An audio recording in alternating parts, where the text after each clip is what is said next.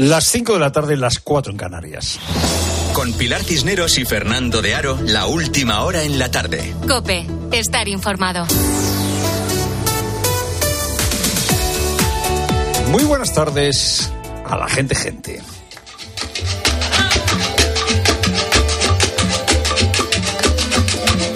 Hace ahora 100 años, Manuela Cibeira y Josefina Cibeira tuvieron que montarse en un barco que iba a Cuba. Manuela y Josefina habían nacido en Marañís, en una pequeña aldea de Orense, y tuvieron que marchar a Cuba porque había unas deudas de la familia que había que pagar y su padre había muerto bastante joven. Bueno, pues eh, Josefina y Manuela, como tantas otras gallegas, al llegar a La Habana, al llegar a Cuba, encontraron trabajo en el servicio doméstico, trabajando para la alta o la media burguesía cubana. La gallega entonces, en Cuba, representaba a la persona dócil, laboriosa, honrada, y por eso se les consideraba a las gallegas buenas empleadas. Trabajaban toda la semana, durmiendo con eh, la casa de los señores y libraban un día a la semana.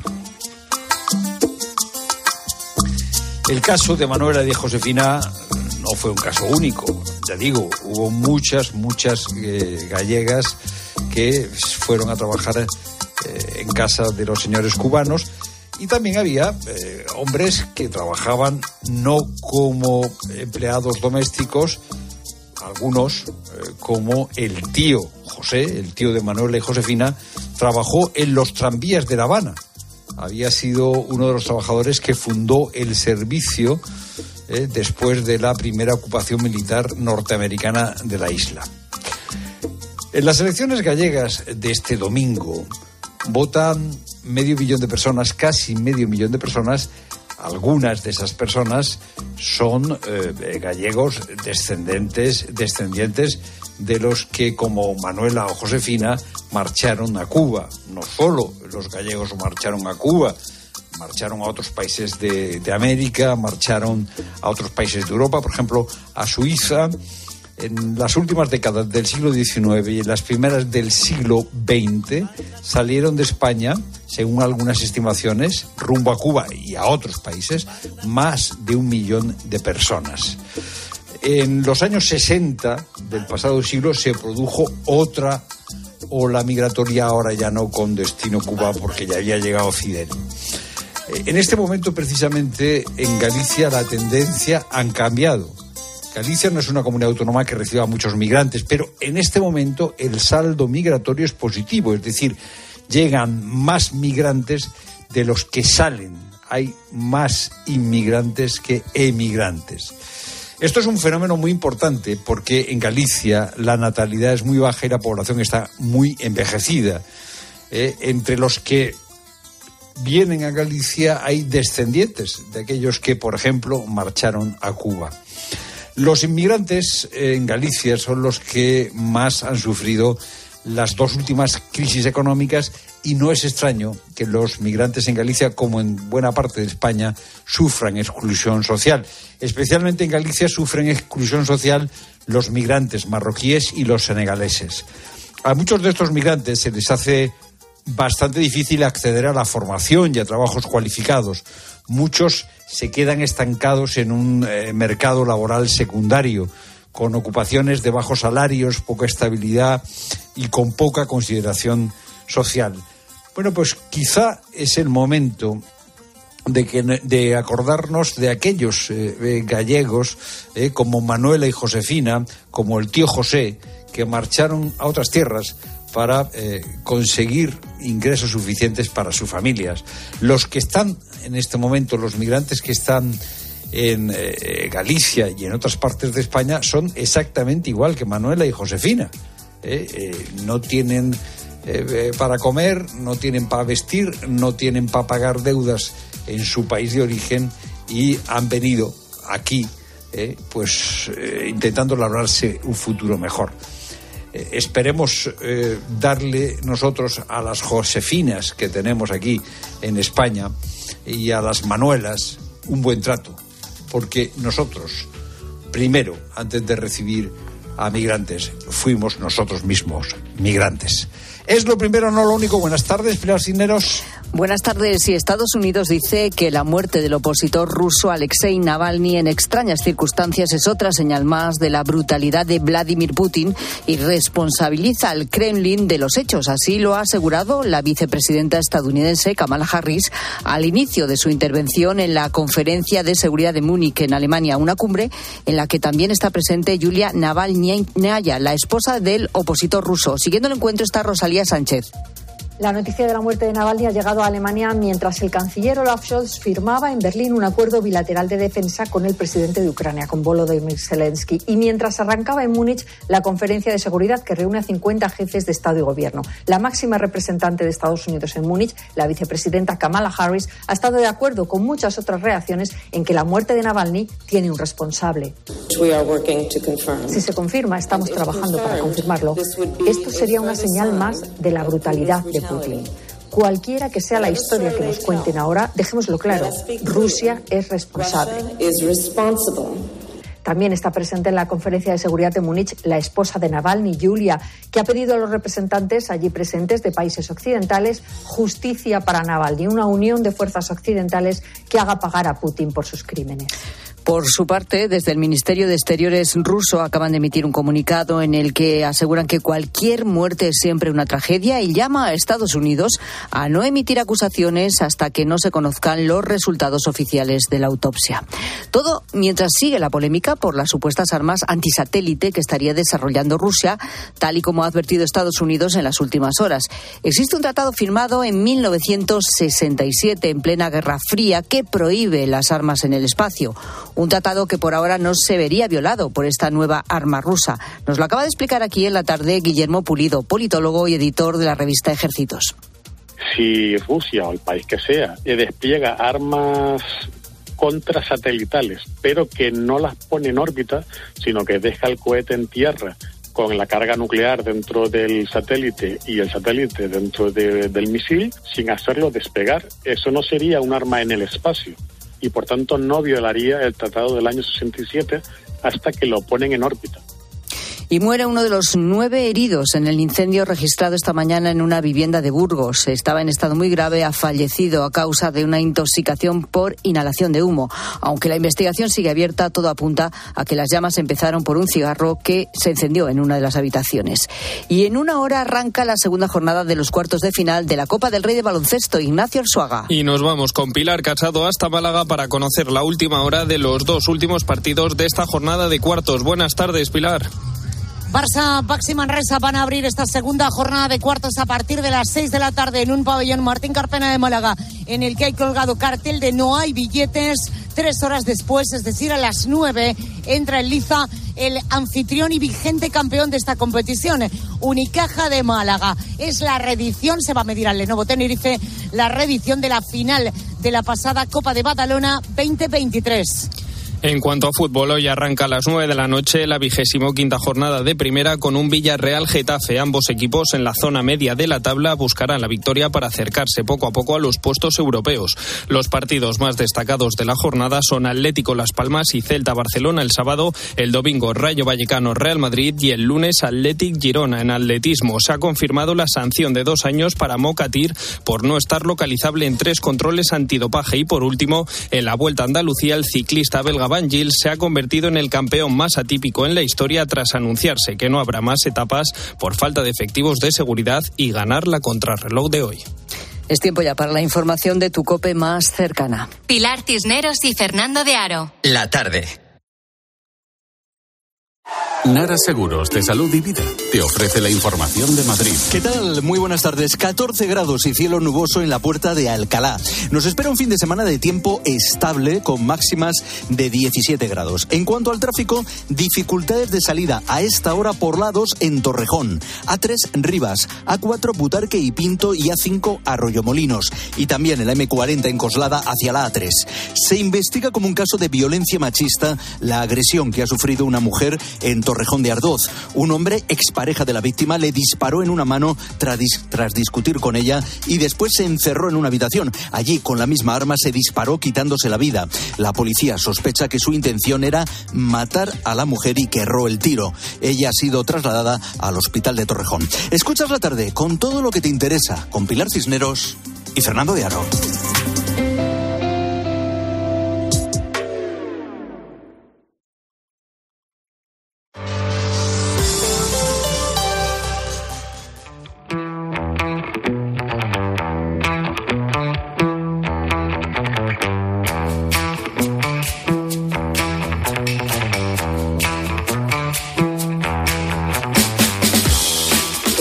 Acceso a la vivienda es sin duda uno de los problemas más importantes que tenemos ahora mismo en, en, este país, especialmente para los jóvenes, ¿no? Bueno, el Consejo de Ministros ha aprobado esta semana unos avales ICO para ayudar en la compra de la primera vivienda. Claro, el objetivo es facilitar el acceso, sobre todo a los jóvenes, a un mercado que tienen cada vez pues más difícil, más complicado. Con estos avales, el gobierno pretende que puedan acceder a una hipoteca unas 50.000 personas que siendo solventes, es decir, que pueden perfectamente pagar una letra de una hipoteca, pero no han podido ahorrar lo suficiente o no tienen el dinero ahorrado suficiente como para poder dar la entrada para una hipoteca y comprar una casa. Así que a través del ICO el Estado va a cubrir lo que correspondería a esa entrada, que es un 20% normalmente es lo que te piden los bancos, de la totalidad del préstamo que se pide para comprar una vivienda. ¿Para quiénes? Como digo, especialmente para jóvenes, pero también para familias con menores a su cargo siempre que cumplan una serie de requisitos en cuanto a ingresos. Enseguida vamos a explicar eh, quién la puede solicitar, esta ayuda, qué requisitos hay que cumplir, qué ventajas puede tener el acceder a estos préstamos eh, ICO y, bueno, si hay alguna cuestión que tenemos también que tener en cuenta, que a lo mejor no todos son ventajas. Lo vamos a desvelar todo y lo vamos a explicar con nuestro profesor de Economía de Bolsillo, con Fernando Trías de BES. Hola, Fernando, ¿qué tal? ¿Cómo estás? Hola, buenas tardes, Pilar. Buenas tardes. Pero antes vamos a comentar también el IPC que conocíamos ayer mismo, el, definitivo del mes de enero, se ha quedado en un 3,4% y esto supone un repunte, digamos, de la inflación. Es verdad que la inflación subyacente afortunadamente sigue bajando, está en un 3,6%, pero claro, el tema de que vuelva a repuntar un poquito la inflación, que es verdad que la luz ha tenido mucho que ver con eso, porque ya sabes que se han quitado los incentivos fiscales que había y que se ha rebajado, bueno, pues eh, precisamente ese incentivo que había con el IVA, pero aún así, claro, esto, Fernando, ya nos vuelve a generar dudas de si podría influir en las futuras eh, bajadas de los tipos de interés y ya que estamos hablando y vamos a hablar también de la compra de vivienda y de las hipotecas, si al final resulta que no podemos esperar tan pronto como pensábamos eh, pues la bajada de los tipos y del Euribor.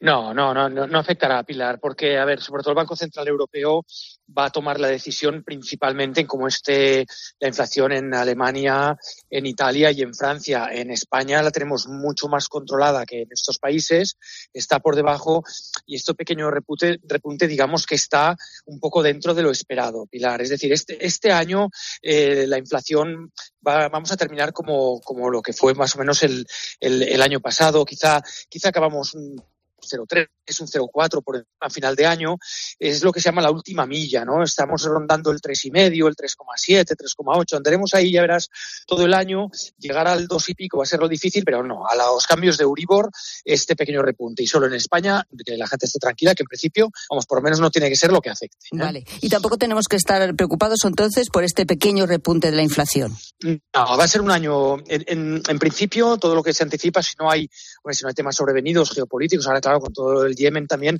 está habiendo muchos problemas en el, en el canal de Suez, hay muchos barcos que tienen que, que, que bordear todo África para llevar esto está haciendo que se retrasen eh, otra vez componentes, materiales, encarece. Bueno, ahí sí que hay cosas ahí a nivel geopolítico que pueden influir, pero a priori este año se contempla un año de estar rondando eh, alrededor del 3, 3 y pico por ciento, eh, y según los organismos, algunos incluso predicen que estar 3,8, o sea, más o menos la tónica va a ir por ahí. ¿eh?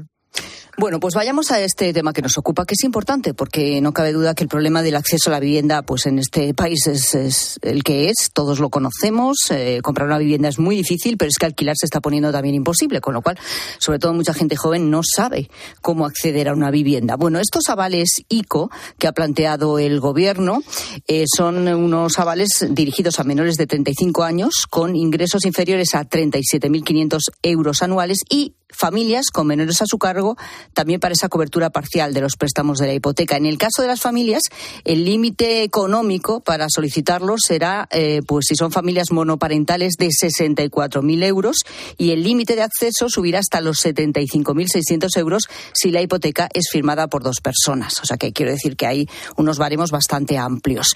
Pero, ¿qué significa, Fernando, que estamos suscribiendo o que podemos acceder a esto? ¿Qué es un aval del ICO para una entrada para comprar una vivienda?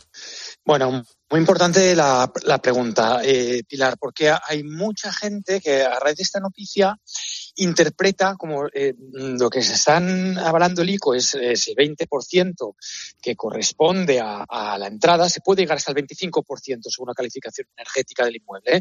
pero vale, alrededor del 20% que coincide con lo que es la entrada, lo que es lo que coincide el banco. Recordemos que una de las premisas que no te da la hipoteca es si el 20% no, no, no, no se paga, te pide el 20% que lo pagues a tocateja y el otro 80% te lo, te lo, puede, te lo puede hacer a crédito, a préstamo, en este caso a hipoteca, ¿no? es que no me interesaba nada. Igual otros eh, mucha gente dice, ah, pues el, ICO te, pone la entrada del piso. No, no, Tengo no, un corte ojo, que se llama eh, Sergio Oliva Desmantelamiento. del piso. No, el ICO lo que hace es avala. ¿Qué significa que avala? Significa que si, eh, por poner unas cifras redondas, imagínate que el piso que estamos comprando es un piso de 100.000 euros.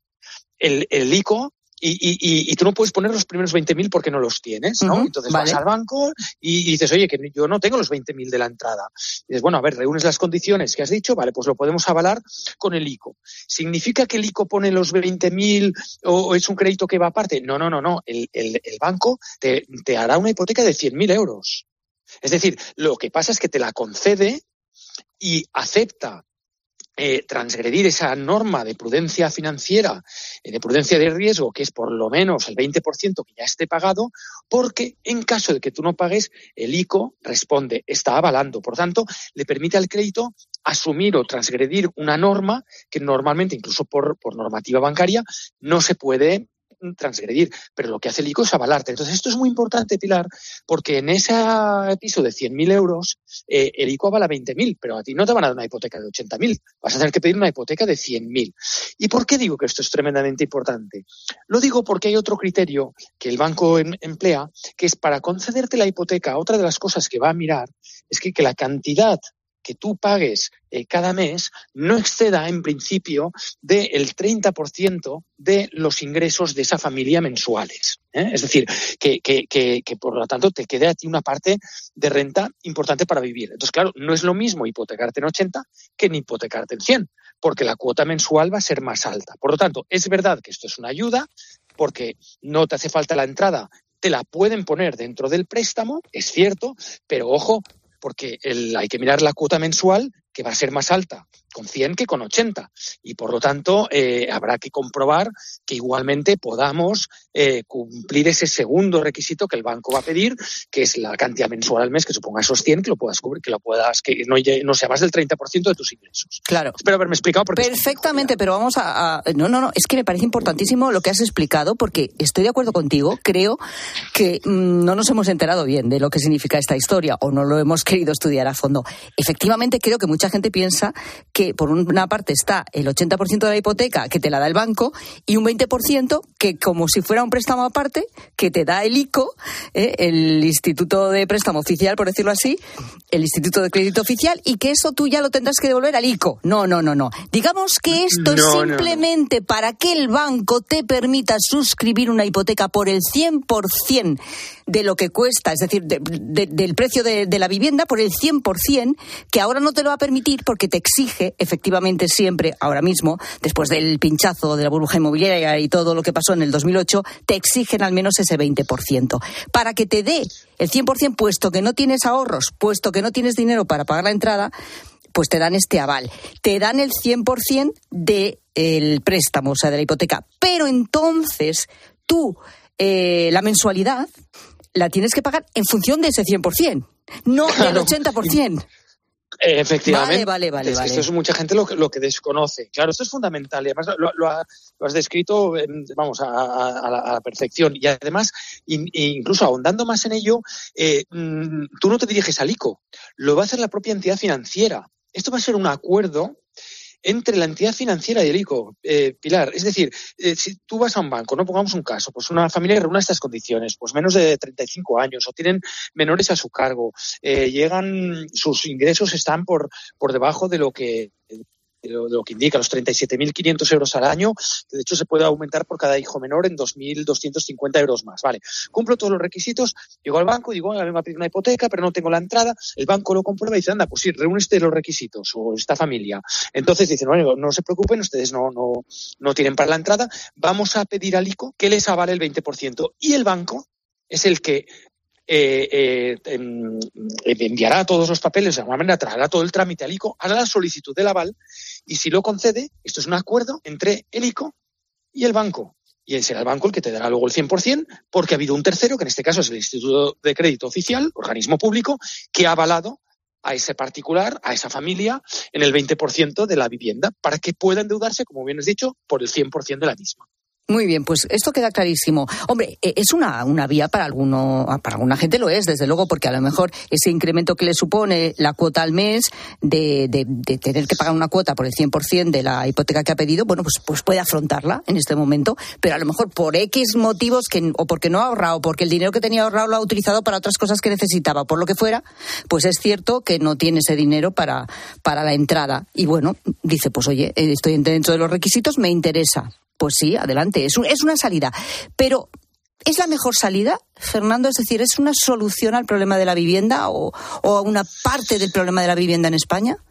Eh, a ver, prefiero esto que el control de precios, sinceramente. Pero, a ver, sí que eh, tal, como está planteado, eh, está dirigido a una capa social realmente de, ingresos muy limitados. O sea, pensamos una familia que ingresa 37.500 euros brutos, brutos al año, a lo mejor trabajan los dos, estamos hablando de dos personas que pueden estar, una de las dos, o bastante cerca de una del salario mínimo y otra del salario medio. Si encima sumas que tienen pues, hijos a su cargo, eh, bueno, realmente son personas que, que, un aval les puede ayudar a asumir una cuota mensual que podrían asumir, pero en cambio nunca les llega para la entrada. O sea, esto busca las personas que la parte mensual la pueden asumir, pero por los ingresos que tienen, llegar a acumular el 20% de la vivienda, llegar a ahorrar 60, 70 mil euros, pues se les hace muy difícil. Entonces, en ese sentido, pues bueno, es una, es una ayuda a personas con, con esa limitación y, y, y desde ese punto de vista solidario, pues, pues está bien pensada. Bueno, pues una ayuda que ahí está y que dentro de poco se va a poner ya en marcha. Lo bueno es que tú no tienes que gestionar nada, como bien dices, esto ya lo gestionará el banco con, con el ICO si realmente estás dentro de, la posibilidad de que te den este aval. Y bueno, pues una ayuda más, ¿no? Para conseguir acceder a la vivienda, pero desde luego no va a solucionar todo el problema que tenemos. Fernando Tías de Bes, muchas gracias, ¿eh? Hasta pronto. Un abrazo. Las 5 y 23 minutos y contamos que Carmen Calvo, ex vicepresidenta, ha sido nombrada presidenta del Consejo de Estado después de cierta polémica. Pero, ¿qué es el Consejo de Estado y cuál es la función de la presidenta? Fernando. Pues eh, Pilar, vamos a ver, el Consejo de Estado es eh, una institución muy, muy antigua en España. El Consejo de Estado fue fundado nada más y nada menos que por Carlos V en 1526. O sea que, Pilar, estamos hablando eh, de un organismo que hunde sus raíces en el siglo XVI como órgano consultivo. Carlos V decidió crear este Consejo de Estado para los asuntos externos de la monarquía porque necesitaba que les asesoraran cuando Solimán el Magnífico, fíjate de lo que te estoy hablando, ¿eh? Solimán el Magnífico amenazaba a Austria. Bueno, pues eh, eh, ese consejo tenía como presidente al rey.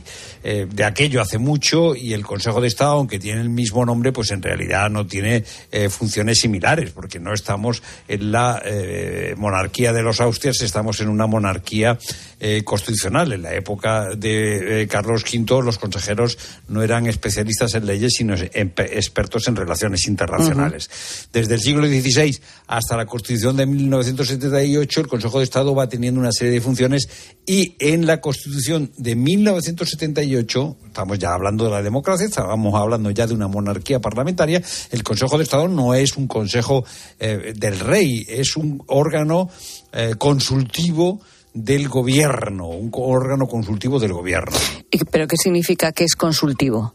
Bueno, pues consultivo significa que el, Consejo de Estado eh, eh, bueno, consejo consultivo emite dictámenes, ¿eh? o sea, responde a consultas que se le hacen y hay algunos dictámenes que tiene que emitirlos necesariamente porque así está previsto. Por ejemplo, eh, eh, puede emitir algún dictamen, o sea, puede eh, responder, se le pide consejo. Pues como Carlos V le pedía consejo a, su Consejo de Estado, pues el Gobierno, los ministros, las comunidades autónomas pueden pedir consejo al Consejo de Estado. O hay veces en las que la ley establece que el Consejo de Estado tiene que emitir un dictamen.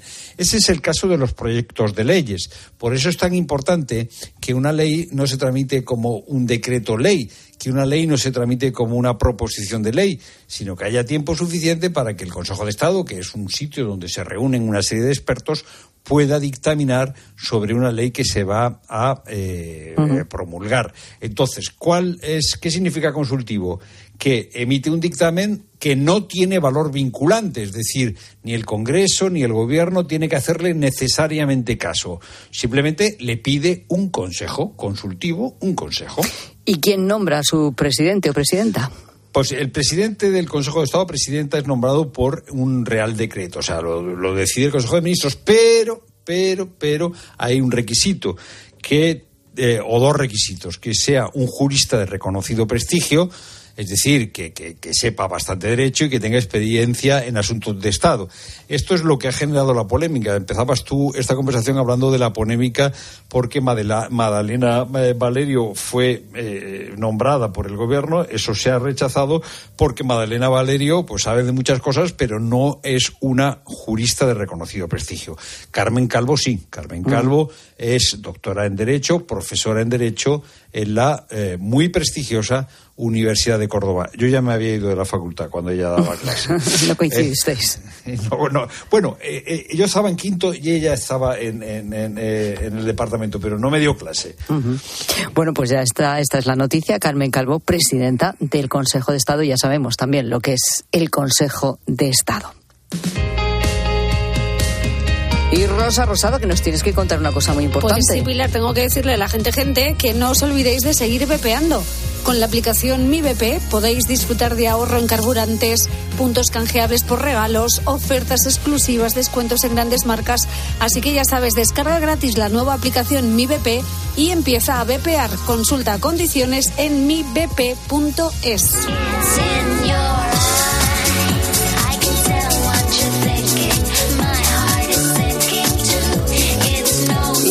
tarde de viernes 16 de febrero y contigo que nos escuchas con la gente, gente, hablamos de cuando nos hemos sentido muy pardillos en un sitio, en, ante una situación, en algún lugar pues que, que estábamos un poco descolocados. Era la primera vez que íbamos, no sabíamos realmente lo que teníamos que hacer.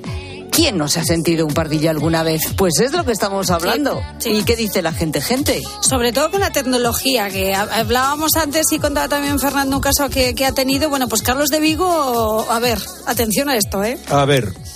Hola, buenas tardes, gente, gente. Bueno, yo en general con la tecnología soy muy patoso y muy pardillo. Aún me ha ocurrido este fin de semana pasado, en casa de un buen amigo, eh, no he sido capaz de bajar el volumen de la televisión una televisión enorme, de estas colgadas en pared. Y bueno, al día siguiente ya me indicó mi amigo que es que hay que hablarle a Alexa y Alexa te baja el volumen directamente. Dando. Inútil total para la tecnología. Pardillo y muy pardillo. Buenas tardes, gente, gente. Bueno, vamos a ver, esto de la tele lleva razón, este oyente. Vamos a ver, yo, yo he tenido una experiencia similar, no la del volumen, pero vamos a ver. ¿Dónde está el botón de la tele? ¿Vosotras sabéis dónde está el botón de vuestra tele? Los botones. Apagarlo y encenderlo. Yo ahora mismo no. Están, están escondidos detrás a veces, o en el lateral, en el lateral. Pero hay que, buscarlos, sí, sí. Claro, porque si el mando, como me pasó a mí, eh, los mandos se te Sí, quedan no lo sin cuenta, pila. bueno, eso también. Eh, eh, o sea, tú, ¿cómo, cómo haces? Ya no puedes ver la tele, ¿no? O si se te quedan con pilas cuando está la tele encendida, sin pilas, entonces ¿cómo apago la tele? Bueno, pues estuve yo, ah, eh, Pilar, tú, tú te lo sabes, yo estuve trasteando por detrás, además la tele la tengo puesta en un sitio en que no hay luz por detrás, y venga a mover allí botones, o sea, de- de- apretando, eh, claro, apretaba sitios Sí, que no se movían. Hasta que, hasta que conseguí encontrar, porque ahora las teles tienen unos botones muy raros, muy... No, sí, eh, escondidos, totalmente escondidos. Pero ya lo de Alexa, hombre, te lo tienen que avisar, pues si no, ¿cómo vas a saber tú que está conectada Alexa? yo he cambiado de tele, la- yo he cambiado de tele hace poco y he puesto lo de Alexa y en mi casa cada vez que se pronuncia la palabra A sale Alexa, dime.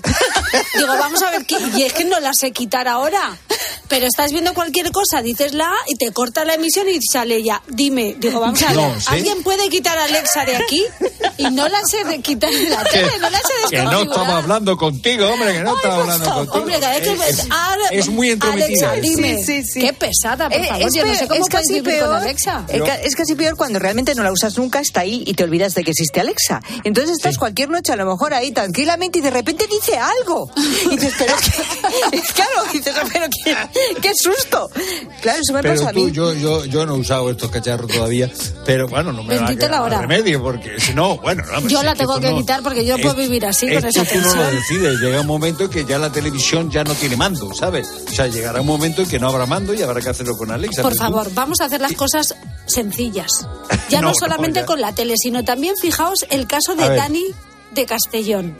Hola gente, gente, buenas tardes. En la vida me he sentido más ridículo, a mí mismo, vergüenza ajena, cuando me regalaron una colonia de, concretamente de Jean-Paul Gaultier, que va en un bote, y claro, yo no sabía por dónde se abría, y por supuesto, pues la abrí con el abrelatas por arriba, quitando todas las virutitas para no cortarme, para poder sacar el bote, hasta que al final descubrí que lleva una rosquita debajo. Me quería morir. Buenas tardes, un saludo. Esto no se me hubiera ocurrido nunca con el abrelatas. Esto, yo, yo la hubiera descabezado como un botellín, ¿sabes? ¡Pam! Pero, pero, Anda, qué pobre barata. Criatura. Pe- Pobre pero criatura. pobre criatura, imagínate con el abrelata, ayúdale que te La pega. Y virutita, luego como lo, la virutita para no, no, el, cortarme. eh, el problema es cómo lo tapa luego, porque eso se acabará Eso evaporando. no se puede tapar, adiós, 100 o 200 euros lo que cuesta una colonia. Es que es una barbaridad. Pero es que me lo estoy imaginando en el baño con la, con la, ¿Qué la cosas, pasan, qué cosas pasan, de verdad. Es que Esta colonia me la voy a poner sí o sí. el frasco entero. Lo que haga falta. Exactamente, pero hagamos las cosas sencillas, es lo que os decía. ¿Esto qué es? ¿Que no sepas por dónde se abre una colonia? Que te, que te, que te vuelves tú a la tienda y le dices, oiga, usted me han regalado esta colonia. Esto es viene estupenda, pero yo esto me- no me lo puedo echar. ¿Esto cómo es? Ay, madre. Bueno, Yo lo hubiera hecho antes de destrozarla, también te digo, ¿eh? ¿Cuándo te has sentido muy, pero que muy pardillo? Que no significa que lo seas, pero es que es inevitable que en alguna ¿O sí? situación. ¿O sí? Oye, yo lo de Alexa, yo lo del volumen nunca lo hubiera pensado. Alexa, tremendo, bájame el volumen. Alexa, ábreme la No colonia. podemos dejar nuestra vida en manos de la tecnología. Se, se nos va, ¿eh? Se nos Se va. nos esto. va, se Bueno, nos y va. del diseño, porque También, la colonia no diseño. es tecnología. Y del es diseño. Bueno, total, que la gente, gente, por favor, contadnos estas cosas que son muy divertidas. ¿Cómo fue aquella vez que te sentiste realmente pardillo? La primera vez que lo hacías no tenías ni idea de por dónde meterle mano a aquello. Notas de voz al 607 15 0602. Oye, Fernando, fíjate, seguimos hablando de Rusia en este día en el que estamos contando la muerte en prisión del opositor Navalny. Sí, vamos a, a charlar ahora eh, con uno de los escritores pues más interesantes que hay en, en el, en el panorama ruso, porque además tiene una historia muy, muy, muy bonita, porque este es un, un médico que estaba, eh, Osipov, que estaba eh, en una zona, eh, trabajando en una zona pues muy deprimida, y a partir de ahí empieza a contar la historia de la Rusia real, ¿no? Pues oye, qué mejor eh, momento para eh, hacer un, un homenaje a la Rusia mm, real, la Rusia, Rusia por la que eh, Navalny luchó por la libertad, eh, que hablar con Osipov. Pilar Cisneros y Fernando de Aro. La tarde. Cope, estar informado. La sanidad, hombre, sobre todo. Intentar equiparar los sueldos que tiene la gente a la vida real. Non hai relevo generacional. É difícil vivir do mar. 18F. Galicia decide.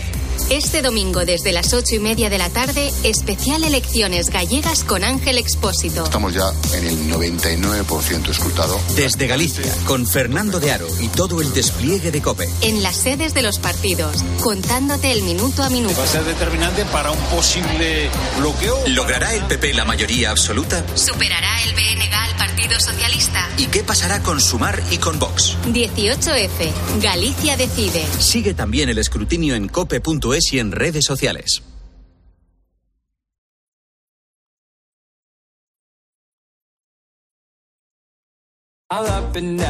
La recta final de las rebajas para hombre ya está en el corte inglés. Todo al 60% de descuento en estas marcas de moda y deporte. En Medio Tucci, Dustin y Joyce, Easywear y Green Coast, Boomerang y Mountain Pro. Hasta el 29 de febrero, rebaja final. En tienda web y app. El corte inglés. 29. Tus nuevas gafas graduadas de Sol Optical. Estrena gafas por solo 29 euros. Infórmate en soloptical.com. Cuando Elena abrió su paquete de Amazon, sintió mariposas en el estómago. Tecnología de cocción rápida, en modo grill. Y con esa air fryer, Elena consiguió cumplir sus sueños culinarios por un precio de rechupete. Cinco estrellas de Elena. Productos estrella a precios estrella. Empieza a buscar en Amazon hoy mismo. Escuchas la tarde. Y recuerda, la mejor experiencia y el mejor sonido solo los encuentras en cope.es y en la aplicación móvil. Descárgatela. ¿Sabes lo que se lleva? Se llevan los rebozados sin, sin huevo. Con Yolanda, claro. Solo con Yolanda la merluza, la tempura, los calamares, todos los rebozados salen crujientes y tiernos. Y todo sin huevo. Por eso con Yolanda, rebozar sin huevo está de moda. Yo, Yolanda, es lo que se lleva. En la sección de harinas de tu súper. Nos encontrarás en todas las redes sociales. En la venta de tu coche puede ser un loser o un pluser. Un loser no valora su tiempo. Un loser se deja embaucar con ofertas de compra que no se respetan. ¿Quieres ser un pluser? Ven directo a Ocasión Plus para recibir siempre la mejor tasación pago en el acto y siempre con total transparencia. Ocasión Plus. Ya somos más de 200.000 plusers. ¿Te unes? Y ahora pide un deseo. Últimamente me piden mucho ser de mi BP, porque así siempre puedes tener a mano tu tarjeta virtual en tu app Mi BP, consultar tus saldos, ofertas y promociones. No, si yo ya soy de BP. Ah, bueno, pues entonces no sé qué más puedes pedir, un coche, una Si tú también quieres pedir un deseo, descarga la app Mi BP y consigue estas y muchas más ventajas. En Cope tienes la mejor compañera de viaje. Porque te mantenemos informado. Reducción de la jornada laboral. ¿Cómo valora que diga el gobierno hay que trabajar una hora, o dos horas o tres horas menos a la semana, pero los trabajadores tienen que cobrar lo mismo? Te acompañamos en el camino con buenas historias. Y vivimos contigo el deporte. Aldini yo le veo ahí en el Pepe y ya me tiembla la pierna, ¿eh? Y si tienes CarPlay o Android Auto, ya puedes instalar la app de Cope en la pantalla de tu vehículo. Escucha Cope en tu coche y disfruta.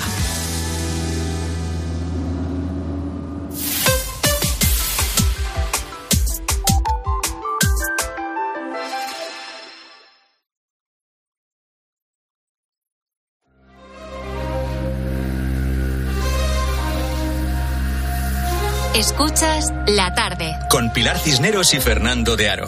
Cope, estar informado. Maxim Osipov es uno de los eh, grandes escritores rusos del momento. Yo tengo que decir que he leído algunas cosas suyas y son eh, formidables. Eh, estudió medicina, eh, es cardiólogo y eh, ha pasado consulta en la Rusia profunda. Y eh, después se dedicó a escribir y, bueno, lo que escribe es estupendo. Maxim Osipov, eh, gracias por estar con nosotros en la tarde de COPE. Well, thank you for having Muchísimas me gracias por invitarme. Una cosa que me ha llamado la atención en este that, libro, um, really caught my attention in this de la primera página, First page, actually. First Cuando, describes, eh, bueno, a los médicos y a los pacientes como gente que tiene dos sentimientos. uh. El miedo a la muerte y el poco amor a la vida. El miedo a la muerte se comprende rápidamente. Pero. ¿por qué este poco amor a la vida? Little love toward life. Why? Well, uh, it's it's still. Um, um, I'm still curious about Pues me lo sigo uh, preguntando myself. todavía, So yo mismo. Siento esa hospital, curiosidad. Yo cuando llegué a ese uh, I was hospital, really la verdad es que me sorprendió a y esa uh, sorpresa es la fuente de mi inspiración, I en realidad. uh, Pienso que todo el libro es un intento de entender, ¿no? de uh, ir indagando y, llegar uh, thing. a dilucidar ese pensamiento tan paradójico. Curiosamente, me he encontrado con una observación muy parecida que le hace Chekhov en una carta. No, en un artículo. De hecho, fue en un artículo suyo sobre sure y estoy bastante, bastante seguro de que no lo había leído. O sea, yo no era consciente de, de- uh, de aquella cita uh, porque no lo había leído antes de Uh, ponerme a escribir mi ensayo. Así que, ¿no? Esa dualidad, ¿no? Eh, miedo a la muerte y poco amor a la vida, yo creo que a menudo van de la mano. Dices también que eh, lo único que salva a Rusia de la descomposición es la inercia. Eh, pero eh, la inercia no puede ser una, una fuerza de salvación. Cannot be the reason, cannot be the force for salvation, can it? Of course not, but Claro.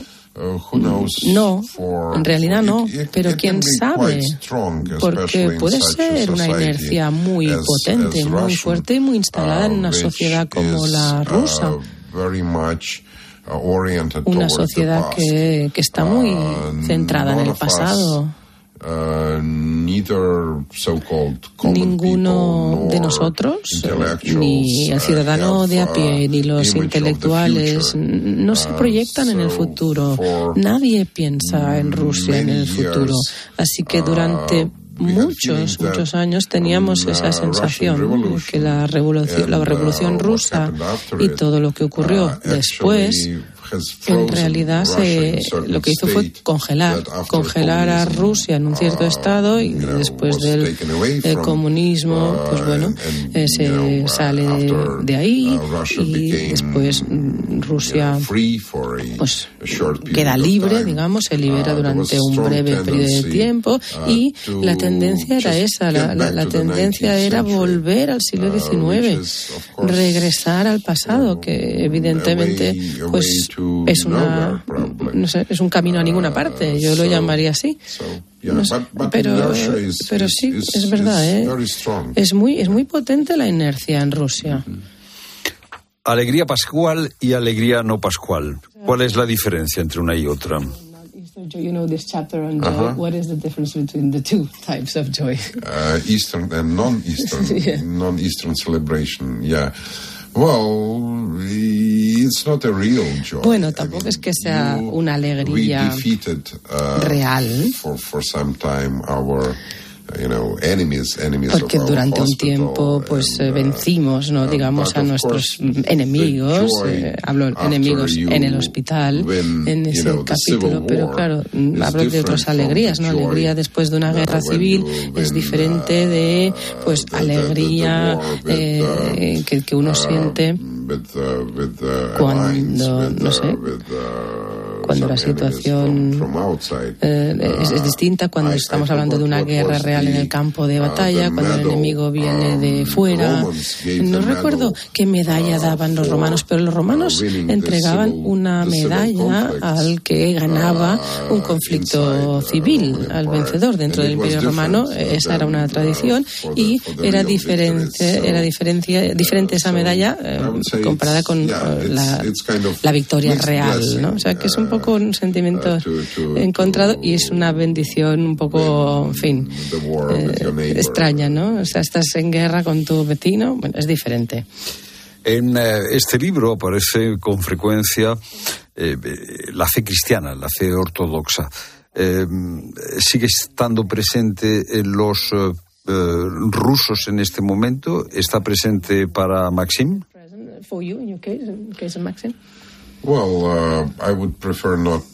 Maxim? Pues mira, yo preferiría no hablar de mis creencias religiosas. Yo durante muchos años eh, profesé esa fe ortodoxa, era mi religión y evidentemente, bueno, es, es, eh, es algo que, que viene de arriba, ¿no? Y que, que un poco te cae encima por la iglesia rusa ortodoxa que sigue ahí en Rusia por hoy. Yo tengo la sensación de que no son conformistas, ¿no? Como muchos les ven. Y ahora estoy hablando ahora de, de obispos, ¿no? Y de los eh, patriarcas, de los, eh, bueno, de los eh, creadores de esta guerra actual contra Ucrania, son los que están detrás y han creado esta sensación tan falsa, esta idea tan fake de lo que sería el, el mundo ruso que evidentemente no es nada ortodoxo, justamente es bastante poco ortodoxo si lo analizamos en profundidad. Así que, de hecho, cuando a ver, la fe, la fe de la que tú hablas no, no es tan fuerte, no tiene tanto peso como uno podría imaginar, aunque eh, mucha gente lleva cruces, crucifijos, sí, eh, pero si tú les preguntas, les preguntas, ¿pero tú eres ortodoxo? Pues eh, ha habido estudios sociológicos que han, que han demostrado esto que estoy explicando, pues el 70% de los rusos dirán que sí, responderán que son rusos ortodoxos, pero luego si les preguntan, ¿pero, pero tú crees en Dios? Bueno, ahí ya solo un 10% te responde que sí, claro. Entonces, ¿qué significa ser ruso ortodoxo sin ningún tipo de creencia más allá. Y, en realidad si tú analizas la proporción de población que van a la iglesia de manera habitual, ¿no? Y que toman la comunión, etcétera, que comulgan, sería nada, un 1% de la población. Con lo cual, yo no creo que vaya más allá de, de esto, que no, yo creo que es, que es menos incluso la cantidad de gente que comparado con Occidente. ¿Qué piensa de la guerra?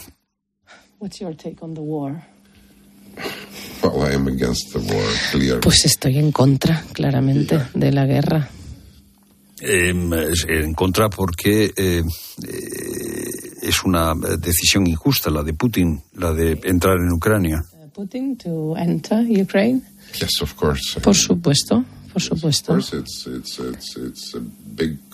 Es que es un crimen, tiene otro nombre y es una vergüenza y es una tragedia nacional. Y es que detesto la guerra y detesto a todos aquellos que la desataron. En el libro, eh, yo como lector tengo la sensación de que se produce una lucha una lucha entre el vacío y, el valor eh, y la belleza de la vida concreta.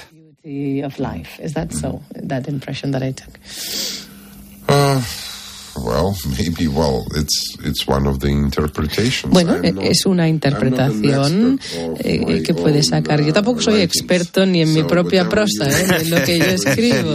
O sea, que lo que tú saques de ello, la impresión que a ti te haya causado, claro, tú la puedes defender a capa y espada, por supuesto, porque es que como, como tú lo has visto. Eh, el médico tiene dos trabajos, uno por dinero y el otro es el interesante. Money, and the other part of the job is what's interesting. ¿Cuál es el interesante? Uh, sí, esto está en la gitana, ¿verdad? Es el principio de, este relato. Uh, es un relato autobiográfico porque a ver, la historia es de ficción, pero se basa en hechos reales, ¿no? Y en cosas que me han pasado a mí en la vida, aunque a esta paciente gitana no la conocí, ¿eh? no, no es que sea real ella, pero bueno, es que es lo que hago, ¿no? Hago ficción con algo de, realidad. Pero sí que me ocurrió que tuve un trabajo durante la década de los 90 en que el trabajo de como médico, pues bueno, no, no se pagaba y lo que hacía yo era tomar pacientes, los llevaba de Moscú a Estados Unidos, los llevaba en avión y ese era mi trabajo, acompañarles. O sea, yo era su transporte, yo era su acompañante, eran viajes extraños, pues, a veces, ¿no? De, Moscú, de nuevo a Moscú, pasando por Sacramento, California, donde fuera. Y bueno, cuando resulta que te pasas sin dormir dos días, pues oye, ahí puede pasar, puede pasar de todo, te pasan cosas de lo más extrañas. Y sí, es, es un relato autobiográfico. Eh, pero, eh, ¿qué papel funciona o qué papel desempeña eh, lo autobiográfico y la ficción en tu obra? Porque una veces no sabe uno si está delante de unas memorias o delante de relatos de ficción.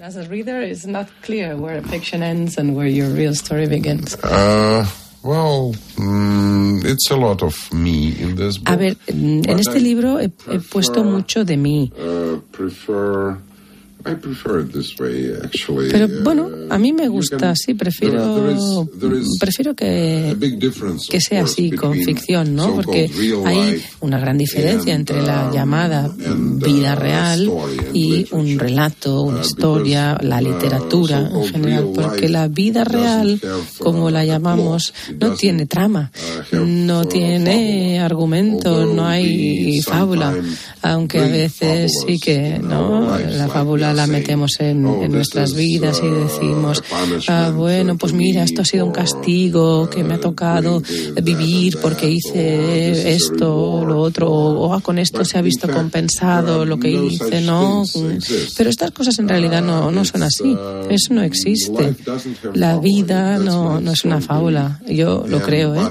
Así lo creo de verdad. En cambio, en un, en un relato sí que necesitas esa parte, ¿no? Más eh, fantasiosa, ya sea o ficción o, no ficción. En realidad no importa, pero lo tienes que meter y necesitas un argumento, y necesitas una trama, y necesitas mm, que se desarrolle, ¿no? Y necesitas una catarsis, y necesitas un clima, y, y ya sabes, ¿no? A lo que me refiero. O sea que. Eh, y eso en la vida real, pues no existe. Eso no pasa. Eh, muchas gracias, Maxim Osipov, por estar con nosotros en la tarde de COPE. He leído tu libro y me ha gustado mucho. Es de lo mejor que he leído en los últimos meses. Muchas gracias, pues muchas gracias por el comentario.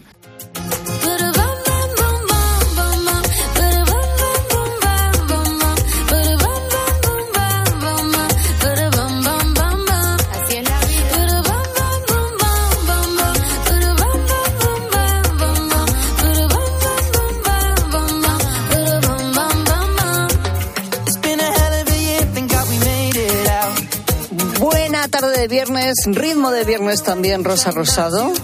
Que y la gente, que gente... lo sabe, que viernes. ¿Tú crees? Sí, pues el, mío lo sabe. El mío está destrozado. Pues, pues, también será por eso, ¿eh? Pero vamos, no sé. Si necesita fin de semana. Eh, será eso. Eh, ¿Cuándo te has sentido un pardillo? ¿Dónde? ¿Ante una situación? ¿En algún sitio nuevo? Eh, leyendo algunos papeles y no entendiendo nada. En fin, hay muchas situaciones ¿eh? en las que somos novatos, pero además de novatos, es que verdaderamente te hacen sentir hasta mal. Vamos, un pardillo con todas las letras. Sí. Es lo que le preguntamos hoy a la gente, gente. Y antes nos contaba Carlos de Vigo que fue incapaz de bajar el volumen de la tele porque no encontró el volumen. Lo controlaba Alexa. Y aquí el problema está con una lámpara. Hola, gente, gente. La primera que se me viene a la cabeza fue hace 24 años, recién llegada aquí a los Estados Unidos, cuando quise apagar una lámpara y no lo logré. En el hotel en el que estuvimos en un cursillo de, orientación, pues era ya de noche, quería irme a dormir, quería apagar la, lámpara de la habitación del hotel y, y, nada, que no veía ruedita en el cable, no veía cadena, yo mirando por todos los lados, que me fui a la cama sin apagar la lámpara. Y ya no me quedó más remedio que estuve con mi compañera de habitación al día siguiente le pregunté si ella lo sabía, ¿no? Y efectivamente ella lo sabía, así que todavía más pardilla. Yo que no quería preguntar, pero no me quedó más remedio. si no quería dormir con la luz puesta otra noche. La luz encendida. A mí me sigue pasando ahora en algunos hoteles. ¿eh? O sea, no, he tenido que dormir con la luz encendida. pero ¿cuánto rato has tenido que estar investigando entre las múltiples luces? Hasta que consigues apagarlas ah, todas. bueno, también tienes razón de las que están en la oh, pared que tienes mil interruptores. Hombre, que le das uno se enciende en el pasillo y otro en el armario. Exacto, pero ¿cuándo se va a apagar eso? es verdad, cierto es. Y te, te tiras media hora ahí. Madre mía. Pues sí, bueno, esta es una anécdota con la máquina de café estas de cápsulas al, principio. Una ocasión que me sentí ridículo en una franquicia de comida italiana que había antes en los, en los centros comerciales, había una máquina de café de cápsulas, esa es la primera que yo veía. Y entonces yo me levanté, me preparé mi café, cogí la cápsula, la metí en su sitio, me senté a tomar el café y yo probaba el café, digo, vaya café más raro, qué malo está. Total, que mientras tomaba mi asqueroso café, observé al siguiente que fue, que cogió la cápsula de uno de los cajones, la metió donde yo la metí, pero claro, la cápsula que yo había cogido era la que sobraba del café. y la metió en la mujer de esta misma. ¡Qué risa! ¡Ay, pobre! Perdona, la máquina de, las cápsulas hay, hay, que estudiar, ¿eh? Para entenderlo. y sobre todo que no son... O sea, si, si cambia la marca, cambia el sistema. Bueno, bueno. Y entonces, eh, sí, sí, sí. Vamos, ¿Cuántas veces nos puede la meto por arriba, eh, bajo la tapa y me sale nueva. yo con el café me sale el agua del café. Sin el café, claro.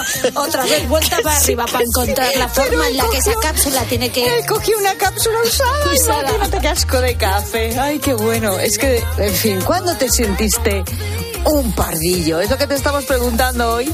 Y vemos que el tema da para mucho. Queremos más. Eh, arroba la tarde cope, facebook.com barra la tarde cope y notas de voz.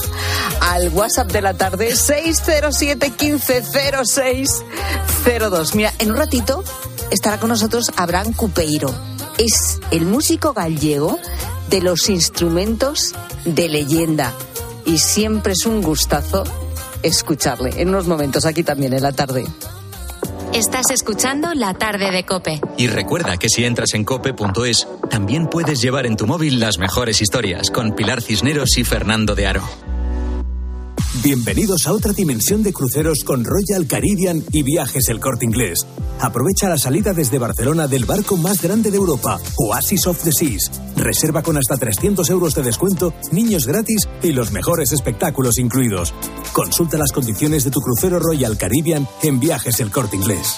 En Alquiler Seguro sabemos que cada cliente es único. Por eso estamos orgullosos de ser la primera empresa del sector en recibir la certificación AENOR de compromiso con las personas mayores. Horario preferente, más de 50 oficinas a tu disposición, gestores especializados y mucho más para que la edad no sea un obstáculo en tu alquiler. Alquiler Seguro, la revolución del alquiler. Hola, sigo en el trabajo. Oye, pásate tú por el corte inglés y haz la compra en el súper. Ahora tienen la segunda unidad a mitad de precio en miles de productos, como el pack de 4 de Activia Frutas para el desayuno o una terrina de fresas de, 500 gramos, que están buenísimas. Aprovecha que un 50% es mucho descuento. Supercore, Hipercore y Supermercado El Corte Inglés. ¿Qué necesitas hoy? En tienda, web y app. Escuchas la tarde. Y recuerda, la mejor experiencia y el mejor sonido solo los encuentras en cope.es y en la aplicación móvil. Descárgatela. Los ofertones de fin de semana de Alcampo. Banana granel por solo 0,98 euros el kilo. ¿Qué? ¡Wow! En tu tienda web y app alcampo.es. Oferta disponible en Península y Baleares. ¿Arturo vais de camarero? Va a ser que sí. pues ponme un colacao. ¿Caliente como el fuego o mejor fresquito? Quemando. Quemando. ¿El de la tele? como manda el jefe, que aquí cada uno se lo pide a su manera. Marchando a tu colacao. Lo sentimos, pero no quedan utilitarios en alquiler. ¿Le importaría ir en un descapotable último modelo? A que a todos nos gusta recibir más de lo que esperamos. Pues en Berti tienes el seguro de tu coche desde solo 180 euros y además te llevan las revisiones y mantenimiento ilimitados totalmente gratis durante un año. Así, sin más. Calcula tu precio en Berti.es. Ahorra tiempo, ahorra dinero. De camino al cole de los niños, un poco de diversión. Veo, veo. Si pillas atasco al ir al trabajo, un poco de paciencia. Ya no llego. Si vas al súper a hacer la compra, un poco de memoria. Plátanos y yogures. Y para todo eso, los nuevos combustibles 100% renovables de Repsol. En tu día a día, algo nuevo te mueve con los combustibles 100% renovables de Repsol que puedes usar ya en tu coche. Encuéntralos en más de 50 estaciones de servicio y a final de año en 600. Descubre más en combustiblesrenovables.repsol.com.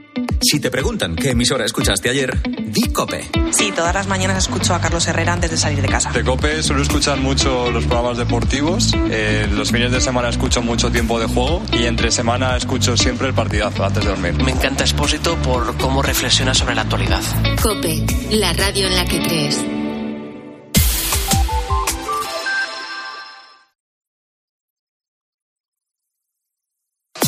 Partir de este momento, Cope te da más. Si quieres escuchar la tarde, puedes hacerlo a través de nuestras emisoras de FM y Onda Media. Y si prefieres oír tiempo de juego, puedes hacerlo a través de nuestras emisoras Cope Más. Y por supuesto, puedes escuchar los dos programas a través de las aplicaciones móviles y también en cope.es.